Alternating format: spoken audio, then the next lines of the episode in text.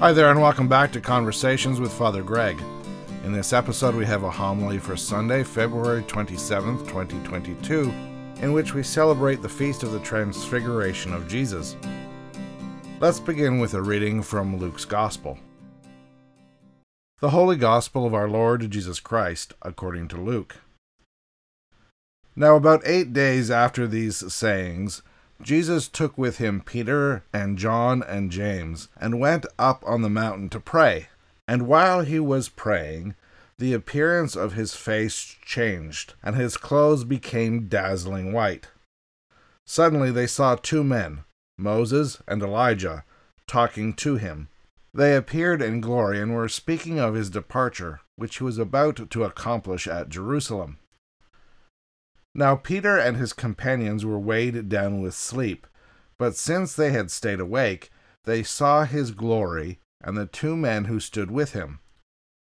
Just as they were leaving him, Peter said to Jesus, Master, it is good for us to be here. Let us make three dwellings one for you, one for Moses, and one for Elijah, not knowing what he said.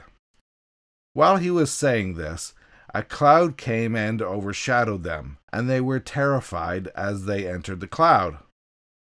Then, from the cloud, came a voice that said, This is my Son, my chosen. Listen to him. When the voice had spoken, Jesus was found alone, and they kept silent and in those days told no one any of the things that they had seen. The Gospel of Christ.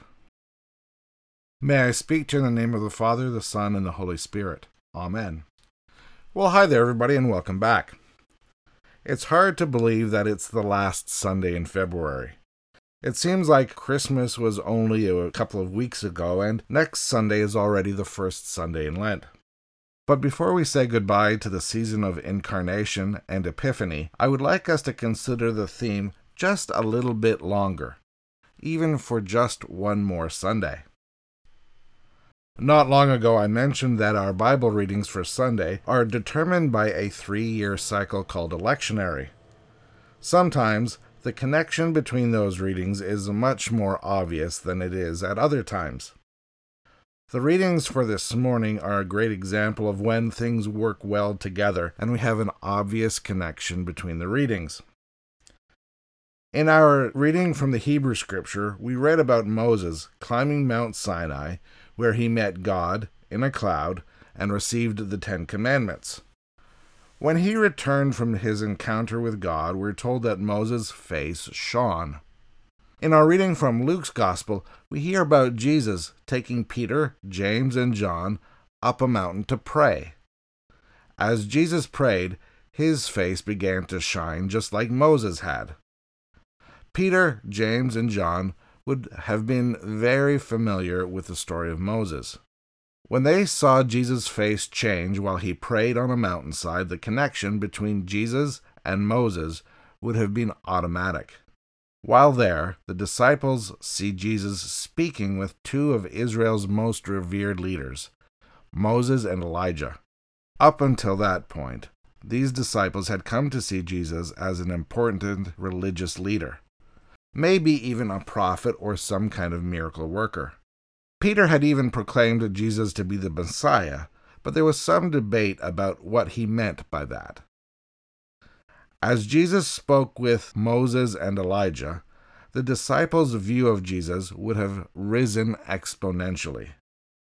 Peter's response was actually quite natural. He wanted to preserve the moment by building a dwelling for Jesus one for Moses, and one for Elijah. Then something changed, something big. They heard God's voice coming from a cloud, just like Moses had, and just like they had heard at Jesus' baptism. The voice told them that Jesus was God's Son and that they should obey him. Now that's a pretty earth shattering revelation. Luke tells us that the three disciples responded in stunned silence. Even the impulsive Peter went quiet. Paul's letter to the Corinthians helps us unpack what this all meant.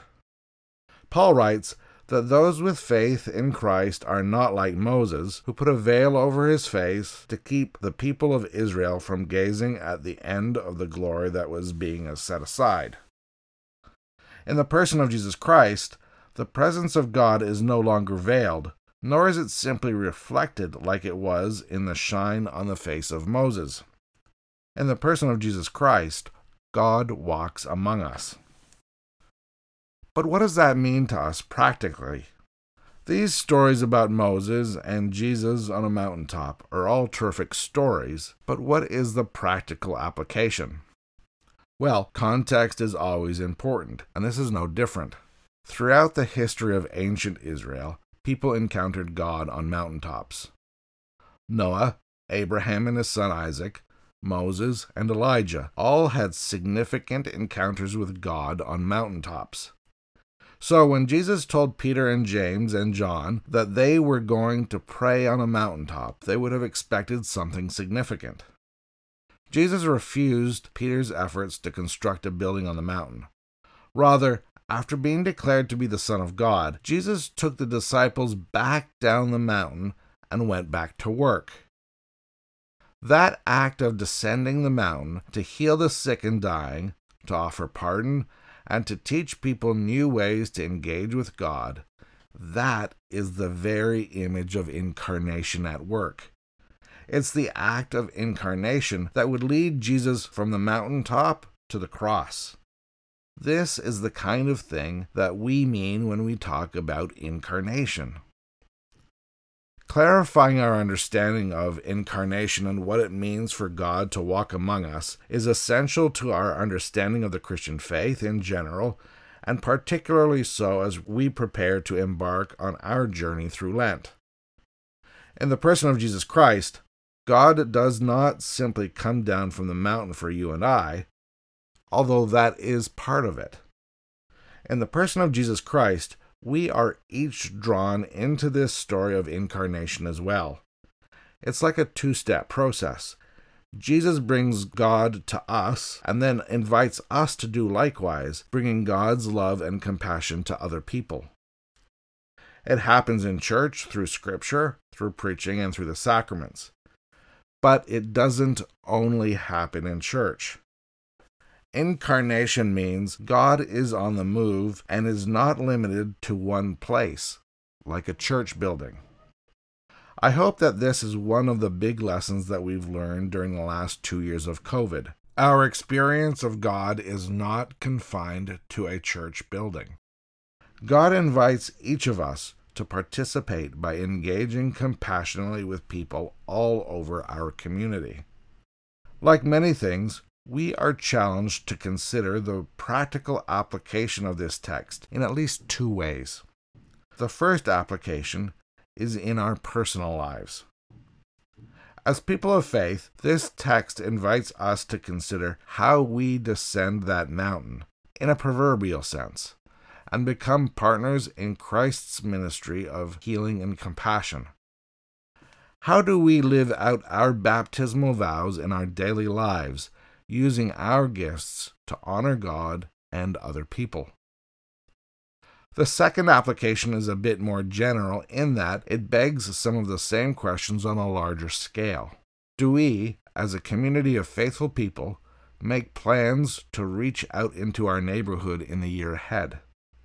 When we've completed a project or task, do we evaluate how it went and work to improve upon it for the future? Furthermore, as a community of faith, how do we incorporate the gifts of the individual members of our community into the mission of the entire faith community? Are individual members of the faith community encouraged to explore new roles in an effort to respond to God's work in their lives and in the community? These are all ways that we can learn from the story of Jesus' transfiguration and find ways to apply it to our lives, both individually and as a community of faith. Let's pray. God of glory, you gave the vision of your transfigured Son to those who watched on the mountaintop. Grant that by our glimpses of him, we may be changed into his glorious likeness for he is alive and reigns with you in the Holy Spirit, one God, forever and ever. Amen.